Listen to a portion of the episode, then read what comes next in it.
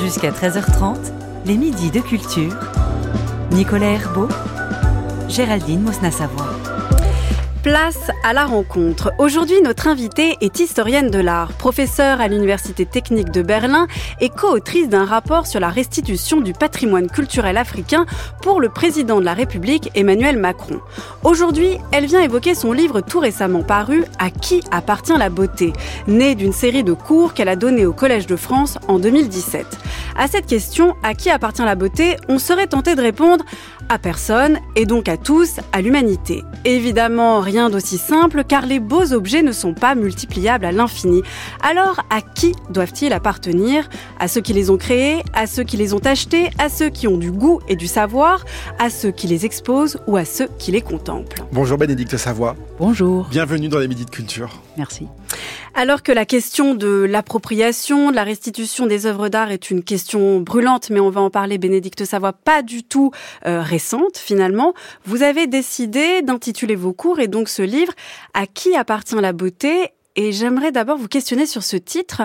Pourquoi la beauté? Parce que les œuvres d'art, euh, c'est pas forcément là seulement où réside la beauté. Absolument, vous avez raison. Et dans le titre À qui appartient la beauté, il y a aussi le verbe appartient, appartenir, et qui est presque plus important. Alors ça dépend comment on pose l'accent sur la phrase. Mais la beauté, c'est ce que les musées, comme dispositifs, comme machines, font des choses.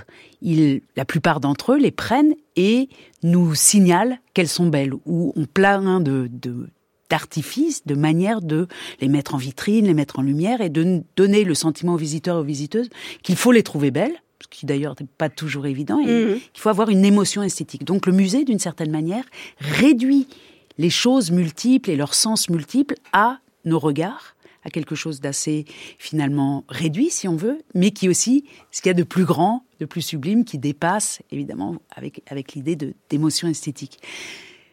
Ce serait ça la beauté, c'est-à-dire en fait quelque chose de très grand et de tout petit, puisque les pièces qui sont dans les musées Mm. racontent beaucoup d'autres choses que seulement leur... euh, Et qui sont aussi dictées en fait par des institutions. Alors et par du coup des institutions qui prennent place dans un pays avec une certaine histoire, un certain rapport à l'art, un certain regard esthétique. Donc une beauté très orientée, je dirais. une beauté très construite, très orientée, et ces institutions, on l'oublie souvent, sont très politiques. Elles sont, Ah oui. elles cachent. Elles se cachent derrière le masque de la beauté, d'une certaine manière, mais elles ont souvent des origines, des jeunesses, des destins très politiques. Alors vous avez dit, Bénédicte Savoie, euh, c'est drôle parce que vous avez dit, moi ce qui m'intéresse aussi dans cette formule, c'est le verbe appartenir. Moi j'allais vous poser la question plutôt sur le acquis aussi, après la beauté acquis, parce que finalement ce que vous démontrez, c'est que c'est moi moins une question de d'individu que euh, d'appartenance territoriale. C'est plutôt euh, à quoi doivent appartenir les œuvres, à, quel territoire plutôt? Dans la question, il y a déjà que, que vous venez de si bien poser, il y a déjà beaucoup d'éléments de réponse. Parfois, ça appartient à des personnes. Ces pièces qui se sont retrouvées dans nos Mm. musées ont pu être prises pendant l'occupation nazie de la France, par exemple, à des familles juives. Donc, ce sont des personnes spoliées, des familles et dont on peut reconstituer la collection, l'histoire, l'extermination, dans le cas des, des familles juives qui ont été poursuivies sous l'occupation. Et là, on peut faire ce lien direct. Dans le cas de royaumes camerounais, par exemple, on a les rois toujours aujourd'hui, les descendants. Donc parfois, il y a des personnes. Parfois, c'est Mais ils représentent presque plus, plus qu'eux-mêmes. une oui, oui et non. Un roi, une lignée, ça continue de Mm. père en fils, et donc Oui. ils se représentent plus, bien sûr. Ils sont l'État, mais ils sont aussi euh, euh, ce roi ou leur grand-père qui avait à sa cour tel et tel artiste extrêmement virtuose, etc. Il y a ça. Et puis il y a des pièces qui appartiennent pratiquement à leur paysage. C'est même pas un acquis. C'est même pas un à quoi, et c'est même pas la terre au sens de euh, le, de la terre. De euh, l'enracinement ou... euh, Ouais, c'est c'est qu'ils ont été posés à un endroit précis du paysage. Je pense à l'hôtel de Zeus qui vient de Pergame, Bergama, une ville de Turquie qu'on- de, de la Turquie actuelle qu'on connaît peu, qui n'est pas une ville très touristique et qui a une acropole considérable, impressionnante. Et sur cette acropole, il y avait le temple de Zeus. Et ce, l'hôtel de Zeus. Et cet hôtel de Zeus a été euh, détruit par le temps, comme euh, les, les vestiges de l'Antiquité en général euh, l'ont été. Et vers 1900, des archéologues allemands le retrouvent vraiment juste sous, la, sous une fine couche de terre. C'est facile à retrouver. En prennent les morceaux et les apportent dans la capitale du Kaiserreich, à Berlin. Euh, donc Zeus à Berlin, alors qu'il vient d'un paysage donc en- en- de surplomb incroyable en Anatolie, voilà, et qui va être mis à l'intérieur d'un musée sous un toit, tout ça, ce sont des choses qui nous interrogent. Or, les musées, en général, jusqu'à maintenant, jusqu'à une époque très récente, étaient très discrets sur les moments où ces pièces étaient venues. Un peu comme si tout arrivait en hélicoptère pour être beau. Alors Bénédicte Savoie, on va écouter tout de suite un extrait de film. C'est un extrait avec lequel vous ouvrez vos cours au Collège de France et il va prouver à tous les auditeurs, toutes les auditrices, que vous êtes quand même une professeure pas conventionnelle. Je me trouve actuellement sur la place du Trocadéro où les manifestants se cette manifestation. La société MP Corporation est accusée de participer à... Les forces de l'ordre sont là pour encadrer la manif. Est-il vrai que les jeunes étudiants qui faisaient partie de votre organisation ont été gravement blessés Non, désolé, on ne veut pas s'exprimer là-dessus. D'accord. Ce sera tout. Monsieur, un Je commentaire rien à vous dire. Madame, s'il vous plaît, une Ah, impression sur la banque. Pour l'heure, l'ensemble des manifestants s'est donné rendez-vous. Il ne faut pas oublier qu'à l'origine, les joyaux de la couronne d'Angleterre appartenaient au patrimoine culturel de l'Inde. Comment expliquez-vous le fait que nos reliques historiques fassent partie des expos permanentes de musées étrangers? Un lot tout à fait approprié puisque nous sommes dans l'année du dragon. Voici, mesdames et messieurs, la tête de dragon. La mise à prix est de 60 millions d'euros. De nombreux trésors nationaux ont été sauvagement pillés avant d'être revendus à l'étranger. Parmi eux se trouve la célèbre tête de dragon, présentée aujourd'hui comme la star de la salle des ventes. Oui T'es sérieuse? Super, attends-moi alors. Euh, dis à ma sœur que je reviens dans pas longtemps. Quoi? À tout à l'heure, je reviens. Mesdames et messieurs, les enchères sont ouvertes. 10 euros Rachat. Bénédicte Savoie, j'imagine que vous êtes la seule professeure au Collège de France qui ouvre son cours avec un film de Jackie Chan. Oui, et alors en plus la version que vous avez euh, fait passer à l'instant avec ce doublage qui rappelle plus les séries de, de catégorie. euh, Désolée, désolée. Non, non, et ça rend la chose encore plus euh, touchante, je dirais. Le film de Jackie Mm. Chan euh, est en anglais, a été diffusé d'abord en anglais, et ses voix, quand on parle de patrimoine historique en anglais, ça fait autre chose que quand on entend ces, ces drôles doublage de voix. mm. Euh, le patrimoine culturel doit être restitué. Euh, voilà, donc c'est un côté drôle, et c'était pas pour le côté drôle que, que j'avais choisi de le montrer, euh, mais pour montrer un film, un blockbuster qui a eu un succès considérable en 2012, euh, au moment de sa sortie dans le monde entier, sauf en Europe, euh, de Jackie Chan, qui euh, va réparer une injustice historique réelle, c'est-à-dire le pillage du palais d'été avec ses muscles et ses, euh, son habileté euh, physique, et va venir reprendre des pièces qui, effectivement, à ce moment-là, ou quelques années plus tôt, avaient été euh, mises en vente euh, à la mort de Yves Saint Laurent, puisque certaines de ces pièces étaient dans la collection d'Yves Saint Laurent. Donc là, la fiction et la réalité viennent ensemble, et c'est ce qui m'intéressait euh, de, de, de thématiser. D'une part, ben, l'absence d'intérêt de l'Europe pour ces questions-là. On ne Mhm. savait pas, on ne connaissait pas vraiment ce film. Donc c'était faire venir un autre point de vue, et c'est faire, euh, dans le livre qui est sorti de, de tout ça, c'est faire venir un autre point de vue, changer la perspective, un peu sortir de nos habitudes européennes pour lesquelles nous ne pouvons rien. On a grandi dans cette idée que nos musées présentent euh, les trésors des autres et que peut-être les Et autres sont c'était contents, légitime. etc., que c'était légitime et que tout le monde est fier de les avoir dans Mm, nos musées mm. à Londres, Paris, Berlin, etc. Donc changer de perspective d'une part et puis d'autre part euh, rappeler ben, que, que à chaque pièce de musée est associée une histoire qui peut dans certains cas être une histoire d'asymétrie de pouvoir, de violence coloniale, etc. Et ce qui est intéressant aussi avec ce film, qui est, qui est quand même un blockbuster, vous l'avez dit, c'est vraiment un film important dans la culture euh, populaire euh, chinoise, mais aussi en fait qui a quand même traversé les frontières. Vous, dites qu'il est resté plusieurs semaines au box-office.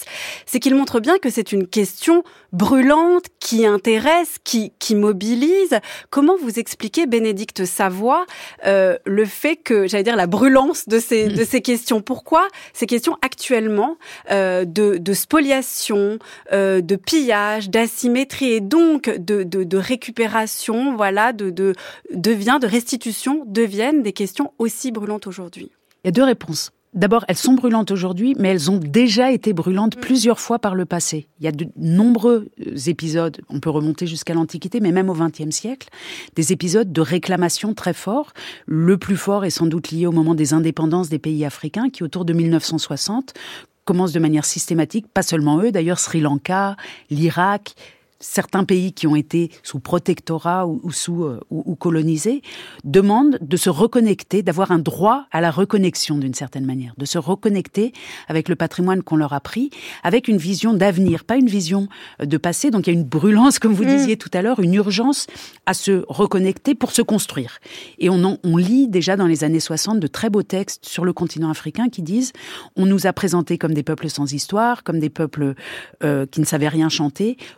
Reconnectons-nous à nos patrimoines immatériels, nos religions, nos langues, euh, nos philosophies, mais aussi à nos patrimoines matériels pour, parce qu'il nous faut de la force pour le chemin qui nous reste à parcourir, nous jeunes nations. Donc c'est vraiment tourner vers l'avenir et ça c'est aussi sûrement un malentendu ici. Souvent dans les sociétés européennes, on croit que ces, euh, ces questions de restitution sont faites pour euh, se flageller, pour regarder vers le passé, faire de la repentance ou des choses comme ça. Non, en fait d'emblée, l'idée c'est plutôt de construire un avenir différent, soit pour ces sociétés qui se reconnectent, soit pour nous aujourd'hui, qui peut-être souhaitons désormais au XXIe siècle établir des relations euh, meilleures, euh, plus respectueuses euh, avec les pays que nous avons anciennement pillés. Et aujourd'hui, pourquoi elle se pose Alors, est-ce que ça correspond à une émergence, Bénédicte Savoie, de théories, d'études en fait postcoloniale, euh, de prise de conscience, euh, on pourrait dire presque de, de, de woke, euh, autour justement des asymétries, des dominants, des dominés, de ceux qui ont qui se sont appropriés et des autres qui ont été euh, euh, dépossédés?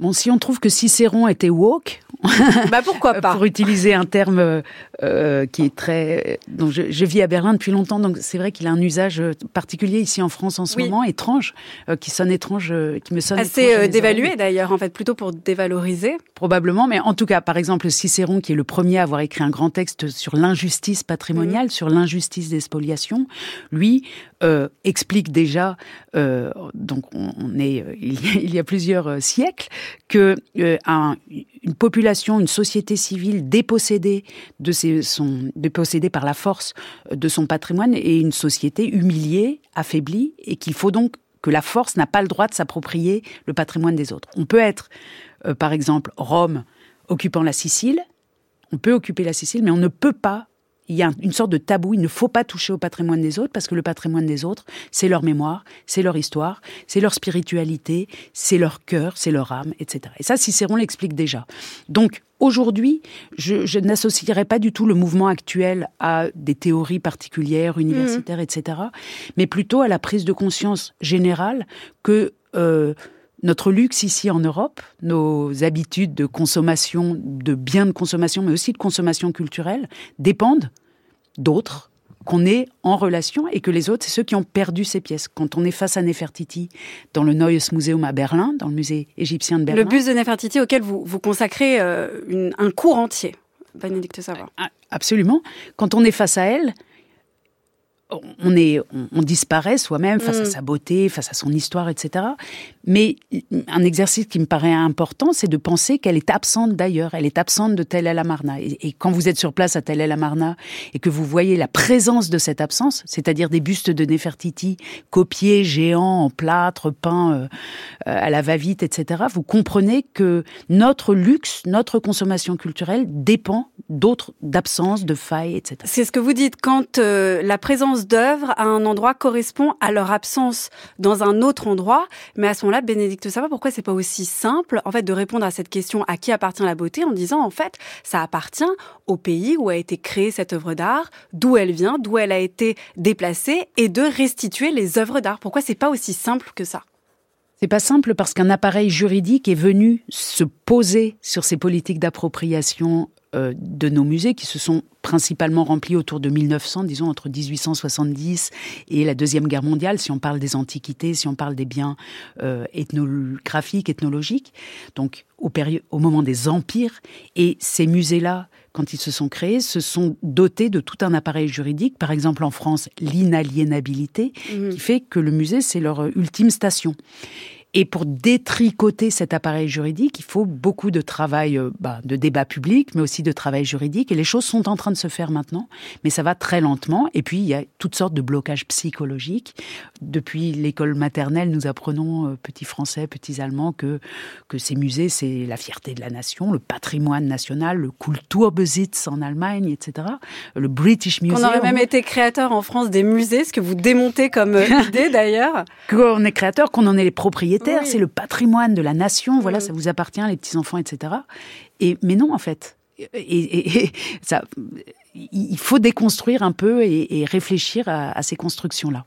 Justement, comment faire pour que cette prise de conscience soit générale et ne soit pas réservée seulement à ceux qui s'occupent des musées, les institutions dont on a parlé au début, à ceux qui euh, maîtrisent ou, ont eu euh, des, des, connaissances d'histoire de l'art? Comment faire pour qu'effectivement cette question, on se la pose nous-mêmes, même quand on va euh, dans n'importe quel musée? C'est une très bonne question. C'est une question d'exercice d'abord, de conscience collective, mais comme le montrait l'exemple d'ouverture, le film, ailleurs, les gens normaux, entre guillemets, ont cette question bien à l'esprit. Les visiteurs, les, spectateurs ou spectatrices du film de, euh, de Jackie Chan ne sont pas spécialement des universitaires, si vous voulez. C'est-à-dire que ce sujet, dans d'autres points du globe, dans d'autres endroits du globe, sont très présents dans les débats publics. Ils existent. Le nouveau film de Mati Diop, euh, qui est consacré, qui s'intitule Dahomey, qui sortira dans, à Berlin la semaine prochaine, à la au Festival du film de Berlin, montre un débat d'étudiants, de jeunes étudiants, sur ces questions qui sont à un haut niveau euh, de, de réflexion. Donc en réalité, il y a peut-être que nous qui ne menons pas vraiment. Vous voulez dire que nous, euh, les Français? Que nous, non, euh, que nous, les Européens, ou plutôt, je dirais même que nous, les possesseurs de tout ça. C'est-à-dire nous qui, malgré nous, c'est pas pour, je dis pas du tout ça pour qu'on se culpabilise, mais plutôt pour qu'on prenne conscience. Nous autres, nous avons le privilège de l'accès à ces pièces, à des pièces égyptiennes, à des pièces de, l'Irak actuel, de la Syrie mmh. actuelle, du Liban actuel, de l'Afrique, etc. Et on se pose même pas la question, en fait. On, en jouit, si on veut. Et, c'est bien. Personne ne, ne pourra reprocher à quelqu'un d'être ému par la beauté de telle ou telle pièce. Mais il faut le faire en sachant où ces pièces manquent et comment elles sont arrivées, parce qu'après, notre plaisir, disons, esthétique, ou notre plaisir de visiteur et de visiteuse du musée sera un plaisir informé. Et une fois qu'on est informé, arrive la, suite, c'est-à-dire soit on continue de prendre son plaisir en se disant bah, tant pis pour les Égyptiens, ou tant pis pour les euh, Turcs, ils avaient qu'à pas être euh, euh, dominés par les Anglais hmm. et, les Français à tel ou tel époque, etc. Hmm. Tant pis pour eux, voilà, maintenant on est au 21e siècle, oublions tout ça. Ou alors, au contraire, on dit, ben, dans un avenir plus équitable, le droit au patrimoine devrait être peut-être mieux partagé et pourquoi pas engager des formes de réflexion, de discussion qui peuvent mener à la restitution. 12h, 13h30, les midis de culture. Géraldine Mosna-Savoie, Nicolas Herbeau la Madone Sixtine de Raphaël, un tableau d'hôtel, peint par Raphaël, euh, je crois, en 1516-1517, et qui représente simplement la Vierge de l'enfant euh, sur des nuages, avec euh, à sa gauche à elle Sainte Barbe et à sa droite Saint Sixte. En haut du tableau, vous avez deux rideaux verts entrouverts, et puis en bas du tableau, vous avez deux petits angelots qui regardent d'un air un peu mélancolique ce qui se passe au-dessus d'eux. Ce tableau a été un des tableaux les plus admirés de l'histoire de la peinture à partir du moment où il est passé à Dresde. Et moi-même, bon, la Madone Sixtine, quand j'ai étudié Raphaël, était un tableau mythe. Et puis, je suis allé à Dresde, j'ai vu euh, la Madone Sixtine, et j'ai été extrêmement déçu il y avait une plaque de verre devant le tableau, et donc ce que je voyais, que j'étais assis, je voyais les, les, néons de la salle qui se reflétaient dans le verre, et je devinais, fait que je bouge pour deviner la peinture. Bon, j'étais extrêmement déçu, mais comme j'étais venu jusqu'à Dresde pour voir la Madone de Dresde, euh, la Madone Sixtine, je ne voulais pas repartir déçu. Donc je suis resté, resté, resté. Je rester à peu près une heure comme ça à me déplacer, et à un moment le tableau s'est levé. Ah, effectivement, le tableau s'est levé. D'un coup, j'ai vu Madone Sixtine, et j'ai vu, je dois dire, un des tableaux les plus profond intellectuellement l'histoire de la peinture européenne et un plus émouvant ce qui concerne l'art de Raphaël l'expérience de l'historien Daniel Arras, donc vis-à-vis de ce, tableau de la Madone Sixtine, c'était dans Histoire de peinture sur France Culture en 2003. Alors, Bénédicte Savoie, dans votre livre À qui appartient la beauté, vous parlez du buste de Nefertiti, du grand hôtel de Pergame, de l'agneau mystique des frères Van Eyck et aussi de la Madone Sixtine de Raphaël. Est-ce que vous comprenez ce que dit ici l'historien euh, de l'art Daniel Arras? C'est cette forme de, déception et puis tout à coup, en fait, aussi le privilège qu'il a à, à pouvoir rester des heures à regarder cette Madone qui ne devrait pas peut-être se trouver à cet endroit-là à Dresde. Vous avez trouvé vraiment un extrait très beau, très beau, et cette description à la fois euh, experte du tableau lui-même, de son iconographie et de l'expérience du visiteur euh, me touche beaucoup parce que, en effet, en plus, aller à Dresde, euh, ça a été pendant longtemps, pendant toute la période de la guerre froide, aller en RDA, c'est-à-dire faire quelque chose de politiquement difficile. Tout le monde ne pouvait pas aller à Dresde. J'ignore à quel moment euh, Daniel Arras euh, y est allé, et sa description des néons sur la vitre et de sa déception euh, est exactement liée à ce qu'on évoquait tout à l'heure du dispositif du musée. Le musée protège, le musée met en scène, le musée attend quelque chose du visiteur, de l'admiration, dans ce cas, et le, visiteur arrive avec toutes ses attentes, ou, si c'est une femme, on dit la visiteuse, arrive avec ses attentes-là et peut être, Peu importe.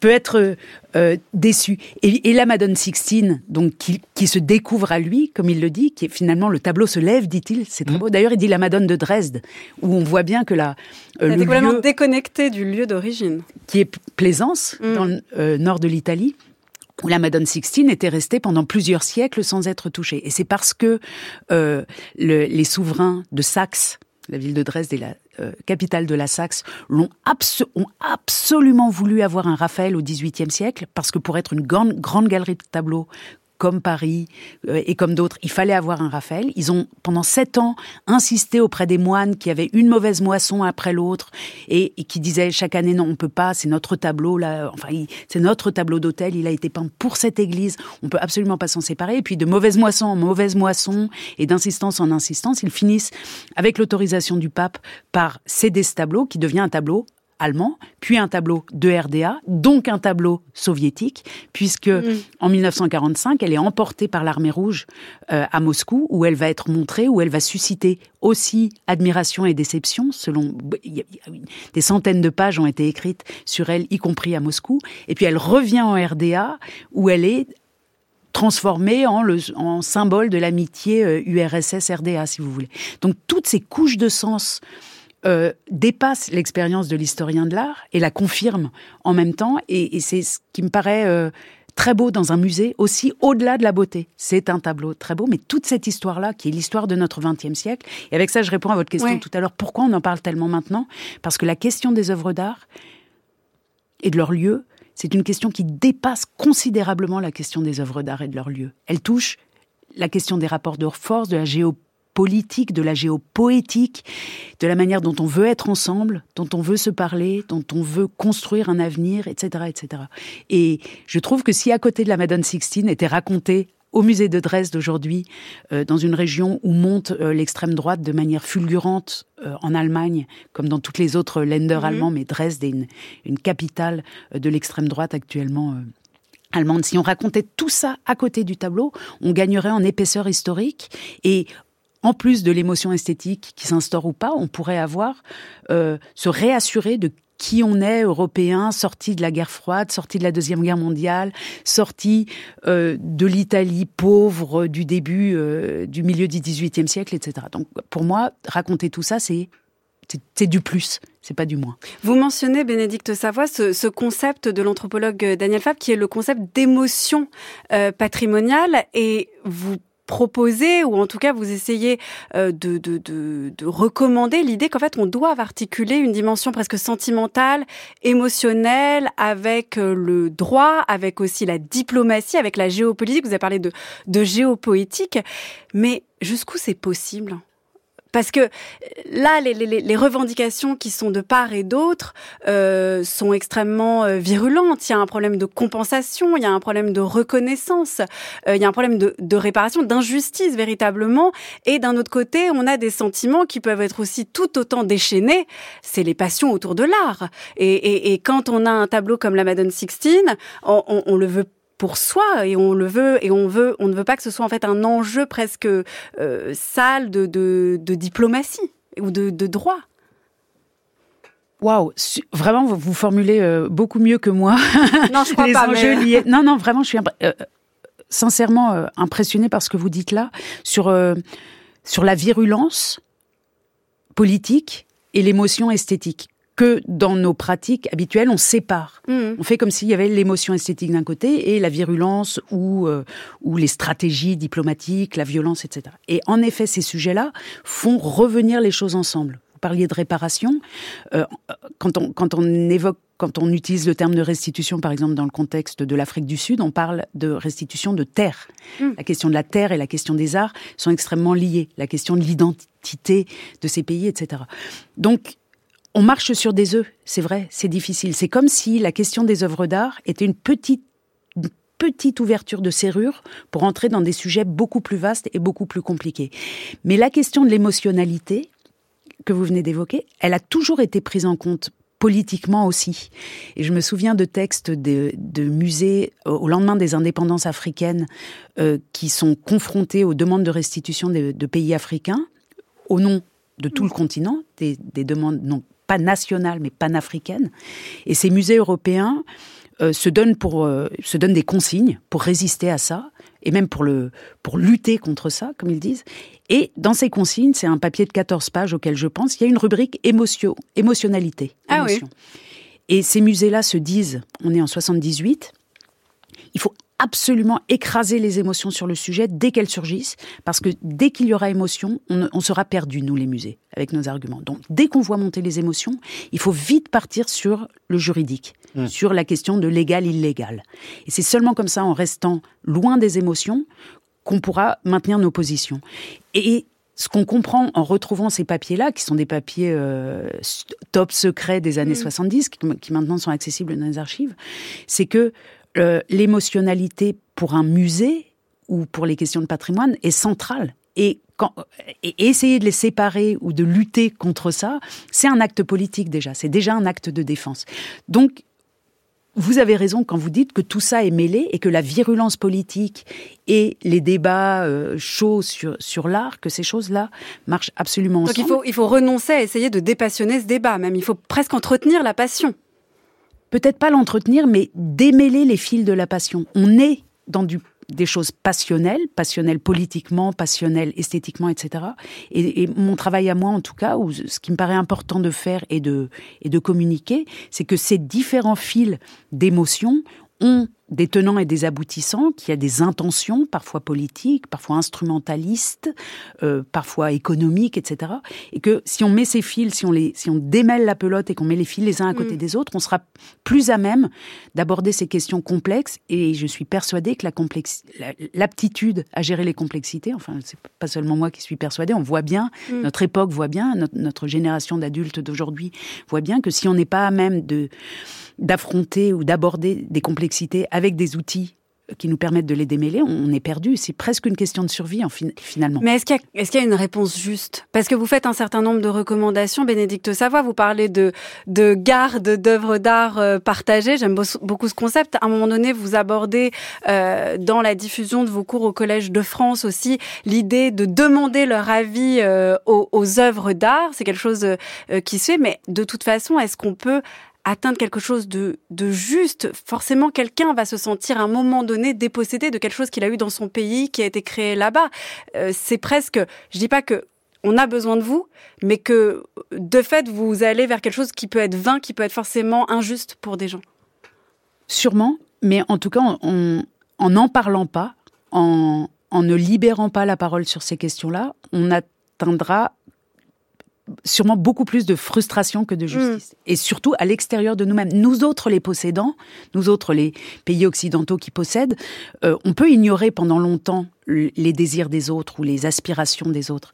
Mais je crois beaucoup à, la parole. Et, et les solutions justes n'existent pas encore il faut les mettre en place et elles ne peuvent pas se mettre en place s'il n'y a pas cette libération de la parole de notre côté et cette. Euh, vous n'avez pas de solution juste, vous, de Bénédicte Savoie? Vous vous dites pas, il y a quand même un truc.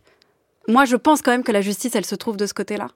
Je pense que dans chaque cas, la justice est différente. Mm. Dans le cas qui m'occupe le plus actuellement, le cas du patrimoine camerounais conservé Mm. dans les musées d'Europe, c'est-à-dire presque tout le patrimoine ancien matériel du Cameroun, qui a une très large et très vaste et très prestigieuse euh, euh, culture matérielle, euh, et qui a été prise dans des conditions de violence extrême, d'ultra-violence, notamment sous le colonialisme allemand. Pour moi, la solution juste, euh, c'est effectivement d'abord de sortir ces 40 000 pièces du silence et de l'invisibilité où elles sont, car on parle souvent de la présence de ces patrimoines chez nous, mais c'est de la présence-absence. On les voit pas. Et ensuite de rappeler comment ces pièces sont venues, comment elles ont été associées, que sais-je, à des viols collectifs, à des villages et visages euh, brûlés, à des, centaines de morts, etc. Et une fois qu'on en aura parlé, la solution juste se trouvera. Et surtout, elle se trouvera avec les personnes concernées, c'est-à-dire les descendants euh, des royaumes brûlés au Cameroun, mais aussi les autorités euh, du pays qui, entre elles, vont réussir à trouver ces solutions justes. Nous, pour nous, la solution juste, c'est de réussir à lâcher prise psychologiquement, c'est-à-dire à Déjà ouvrir le débat en fait. ouvrir le débat et cesser de considérer que ce que nous avons eu par la force des choses, par la force de l'histoire, par la force des armes, par la force de l'argent au XIXe siècle principalement et au XXe siècle, que ça nous appartient de droit pour toujours. Les choses ont été comme ça, mais les sociétés changent et notre XXIe siècle, à mon avis, euh, nous oblige à avoir la politesse de ne pas faire comme si tout ça était arrivé un beau jour par hélicoptère. Comment travaillez-vous? Alors je travaille régulièrement, tous les jours, et euh, le comment, euh, pour moi, j'ai pas réfléchi parce que pour moi, le comment n'a pas d'importance. C'est surtout euh, ce qui me met en marche émotionnellement, intellectuellement, c'est ce que je réfléchis. Mais, mais comment je travaille, la technique, pour moi, ça n'a aucun intérêt. Pour cette raison, j'ai pas réfléchi sur ça. En visitant votre atelier, on voit des, accumulations d'objets, de choses euh, ramassées. euh, Oui, ce sont des, choses qui m'ont frappé une fois, qui m'ont fait réfléchir, rêver, ou qui, qui ont déclenché une émotion. Et puis je l'ai, je l'ai pris, je l'ai mis dans mon dépôt. C'est comme une, c'est comme une mémoire, une mémoire visuelle. Aussi, je vois, les choses sont pas seulement de matériel pour moi. Une chose, c'est aussi dans chaque chose, dans chaque matériel, dans le plan par exemple, ou dans des tissus, il y a une, une force spirituelle inclue. Et il faut, il faut ouvrir le couvercle. C'est ce que je fais parfois quand je descends dans les voûtes où il y a ces objets. Extrait de l'émission Photo-portrait sur France Culture en 1996 avec la voix du peintre Anselme Kiefer. Vous l'avez reconnu, Bénédicte Savoie. Vous avez euh, consacré vos premiers travaux universitaires euh, euh, à ce peintre. Et puis, c'est intéressant dans cette archive parce qu'il parle précisément de mémoire visuelle. Qu'est-ce qui vous a destiné tout à coup à travailler sur cette question de la restitution des œuvres d'art et à vous dire que la visibilité était de l'ordre en fait de la mémoire, contribuer à cette question de la mémoire en tant qu'historienne Ce qui m'a amené à ce sujet-là, c'est d'abord une curiosité, euh, une enquête euh, menée sur le- ce qu'on appelle en France les conquêtes artistiques de la Révolution et de l'Empire. C'est le point de vue français, qu'on appelle en Allemagne par exemple Kunstraub, les rapines artistiques de la France. C'est mieux. c'est un autre, c'est un autre point de vue et c'est ce qui m'a intéressé beaucoup étant à cheval entre Paris et Berlin euh, dans les années où j'ai mené cette première enquête, c'était de combiner les deux justement, de comprendre pourquoi pour les uns euh, au 19e siècle et jusqu'à une période récente, ça avait pu être des conquêtes artistiques avec tout le prestige qui est lié à ça, la naissance du musée du Louvre et de l'autre côté, quels avaient été, quels avaient été les, les effets de la perte patrimoniale, donc cette rapine artistique. Et combiner les deux, c'est-à-dire avoir, euh, on pourrait dire, un regard stéréoscopique euh, sur la question, ça permettait ben, d'avoir un objet qui, qui était en trois dimensions, comme euh, quand on ouvre les deux yeux. Mm. Et, et que si on regardait cette chose toujours de manière uniquement nationale, on voyait toujours un objet très plat, très patriotisé, instrumentalisé, etc. Et, et en fait, euh, dans, dans l'extrait que vous avez euh, diffusé à l'instant, euh, l'idée de, de quelqu'un qui dit qu'il ne s'est jamais intéressé à la manière dont il travaille. Il dit je travaille tous les jours, mais je ne sais, mais, mais je ne me pose pas la question de comment je travaille. L'idée de la régularité d'un travail est intéressante. Et pour ce qui me concerne euh, sur ces questions-là, l'idée ou le l'objet, la chose stéréoscopique, la chose à observer, c'est l'œuvre d'art dans un musée, en essayant de la regarder toujours dans cette double présence-absence. Et c'est devenu pratiquement, euh, comme disait Anselm Kiefer, euh, quelque chose que je fais désormais sans trop y penser, quand je suis face à une œuvre considérable, euh, mm. qui m'émeut, qui est belle dans un musée. Maintenant, tout à fait automatiquement, vient se poser pour moi la question de mais comment c'est là où elle a été prise? Comment c'est aujourd'hui? D'abord, où c'est? Parce que souvent, on, a les noms anciens. On a Babylone, on a, je ne sais quoi, euh, euh, justement Pergame. C'est une ville qu'on voit apparaître dans la Bible et tout. Mais ensuite, si qui n'évoque rien de concret sur une carte, a priori, dans un, pour nous, quand on la lit dans un musée. absolument, et qui surtout qui n'évoque pas notre présent. Mmh, C'est-à-dire que mmh. si on entend parler ben, de, du royaume... Euh, je ne sais quoi, d'Atalos, par exemple, on doit l'appeler comme ça aussi en français, on n'imagine pas du tout que c'est une petite ville de, Turquie actuelle, où on peut aller en prenant l'avion jusqu'à Izmir, qui est l'ancienne Smyrne.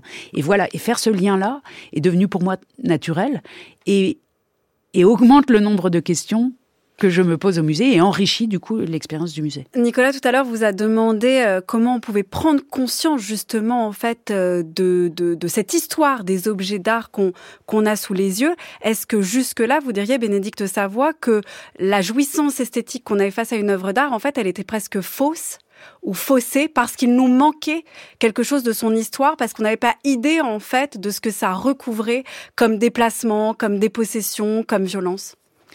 Je dirais pas qu'elle est fausse. Je, dirais pas qu'il y a vrai et faux. C'est pas normatif mm. tout ce qu'on raconte. C'est plutôt un process. C'est plutôt, on est plutôt dans une dynamique. Mais plutôt en tout un peu aveuglé, quoi, un peu ignorante. Oui, vraiment euh, incomplète, très incomplète, parce que cette dimension, en fait, c'est le temps des musées. les musées, ce qu'ils aiment, c'est mettre le temps d'un objet très ancien, euh, le, euh, mm. voilà, le buste de Néfertiti, 14e siècle avant Jésus-Christ, avec le temps de vous et moi.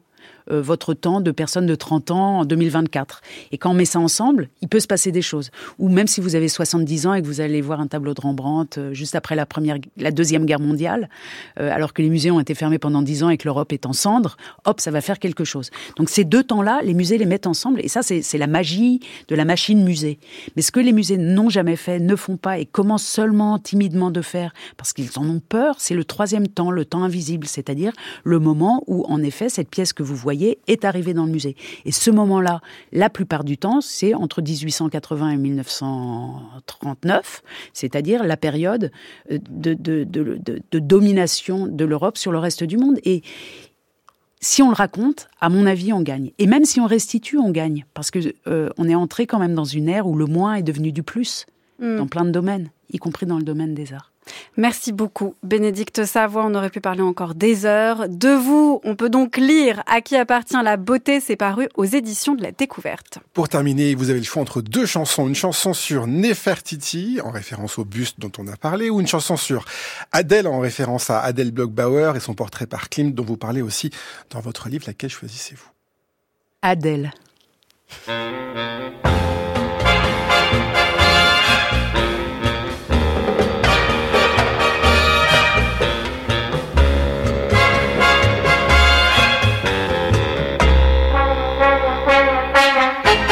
Vu Adèle?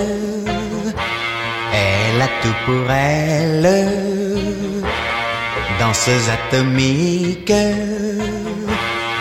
Adèle est unique. Elle dit à tous ceux qui l'admirent quand elle danse.